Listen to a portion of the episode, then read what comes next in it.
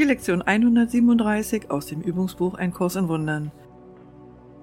Wenn ich geheilt bin, bin ich nicht allein geheilt. Der heutige Gedanke bleibt der Hauptgedanke, auf dem Erlösung ruht. Denn Heilung ist das Gegenteil aller Ideen der Welt, die sich mit Krankheit und separaten Zuständen befassen. Krankheit ist ein Rückzug von anderen und ein sich verschließen vor der Verbindung. Sie wird zu einer Tür, die hinter einem separaten Selbst zufällt und es isoliert hält und allein. Krankheit ist Isolation, denn sie scheint ein Selbst von allen anderen getrennt zu halten, um zu erleiden, was die anderen nicht fühlen. Sie gibt dem Körper die endgültige Macht, der Trennung Wirklichkeit zu verleihen und den Geist in Einzelhaft zu lassen, abgespalten und in Stücken gehalten durch eine massive Mauer erkrankten Fleisches, die er nicht überwinden kann. Die Welt gehorcht den Gesetzen, denen die Krankheit dient. Heilung jedoch wirkt unabhängig von ihnen. Es ist unmöglich, dass irgendjemand allein geheilt wird. In der Krankheit muss er getrennt und separat sein. Heilung jedoch ist seine eigene Entscheidung, wieder eins zu sein und sein Selbst mit allen seinen Teilen unversehrt und von Angriff unberührt zu akzeptieren. In der Krankheit scheint sein Selbst zerstückelt zu sein und ohne jene Einheit, die ihm Leben gibt. Heilung jedoch ist vollbracht, wenn er sieht, dass der Körper keine Macht hat, das universelle Einssein von Gottes Sohn anzugreifen. Krankheit möchte beweisen, dass Lügen die Wahrheit sein müssen. Die Heilung aber zeigt auf, dass die Wahrheit wahr ist. Die Trennung, die die Krankheit auferlegt, hat niemals wirklich stattgefunden. Geheilt werden heißt lediglich, das anzunehmen, was immer die schlichte Wahrheit war und immer genauso bleiben wird, wie es seit je gewesen ist. Doch muss den Augen, die Illusion gewohnt sind, gezeigt werden, dass das, worauf sie schauen, falsch ist. Daher muss Heilung, deren die Wahrheit nie bedarf, aufzeigen, dass Krankheit nicht wirklich ist. Heilung könnte daher als Gegentraum bezeichnet werden, der den Traum von Krankheit im Namen der Wahrheit auslöscht, aber nicht in der Wahrheit selbst. Genauso wie Vergebung alle Sünden übersieht, die nie vollbracht worden sind, entfernt Heilung nur Illusionen, die nie geschehen sind. Ebenso wie die wirkliche Welt aufgehen wird, um an die Stelle dessen zu treten, was überhaupt niemals gewesen ist, bietet die Heilung lediglich Rückerstattung an, an anstelle eingebildeter Zustände und falscher Ideen, die von Träumen zu Bildern der Wahrheit ausgeschmückt werden. Doch glaube nicht, dass Heilung deiner Funktion hier unwürdig sei, denn der Antichrist wird mächtiger als Christus für die, die träumen, die Welt sei wirklich. Der Körper scheint solider und stabiler als der Geist zu sein, und Liebe wird zu einem Traum, während Angst die einzige Wirklichkeit bleibt, die gesehen, gerechtfertigt und ganz verstanden werden kann. Ebenso wie die Vergebung jede Sünde hinwegleuchtet und die wirkliche Welt den Platz dessen einnehmen wird, was du gemacht hast, so muss die Heilung die Fantasien von Krankheit ersetzen, die du vor die schlichte Wahrheit hältst. Wenn gesehen wurde, wie Krankheit verschwindet, trotz aller Gesetze, die besagen, dass sie nicht anders als wirklich sein könne, dann sind die Fragen beantwortet worden und die Gesetze können nicht länger hochgehalten oder befolgt werden. Heilung ist Freiheit, denn sie zeigt auf, dass Träume nicht gegen die Wahrheit obsiegen werden.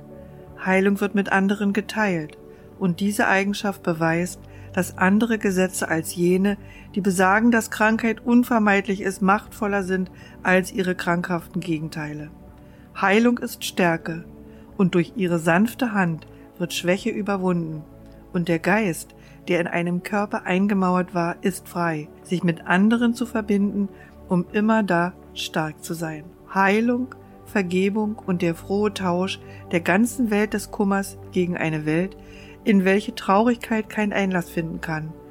Das sind die Mittel, mit denen der Heilige Geist dich eindringlich bittet, ihm zu folgen. Seine gütigen Lektionen lehren dich, wie leicht die Erlösung dein sein kann, wie wenig du zu üben brauchst, damit seine Gesetze diejenigen ersetzen, die du gemacht hast, um ein Gefangener des Todes zu bleiben. Sein Leben wird zu deinem eigenen, wenn du die kleine Hilfe ausdehnst, die er von dir erbittet, während er dich von allem was dir je Schmerz bereitete, befreit. Und indem du dich heilen lässt, siehst du, wie alle, die dich umgeben oder die dir in den Sinn kommen oder die du berührst oder jene, die keinen Kontakt mit dir zu haben scheinen, mit dir zusammen geheilt werden. Vielleicht wirst du sie weder alle wiedererkennen noch bemerken, wie groß dein Anerbieten an die ganze Welt ist, wenn du die Heilung zu dir kommen lässt. Doch wirst du nie allein geheilt, und Legionen über Legionen werden die Gabe empfangen, die du empfängst, wenn du geheilt wirst. Diejenigen, die geheilt sind, werden zu den Werkzeugen der Heilung.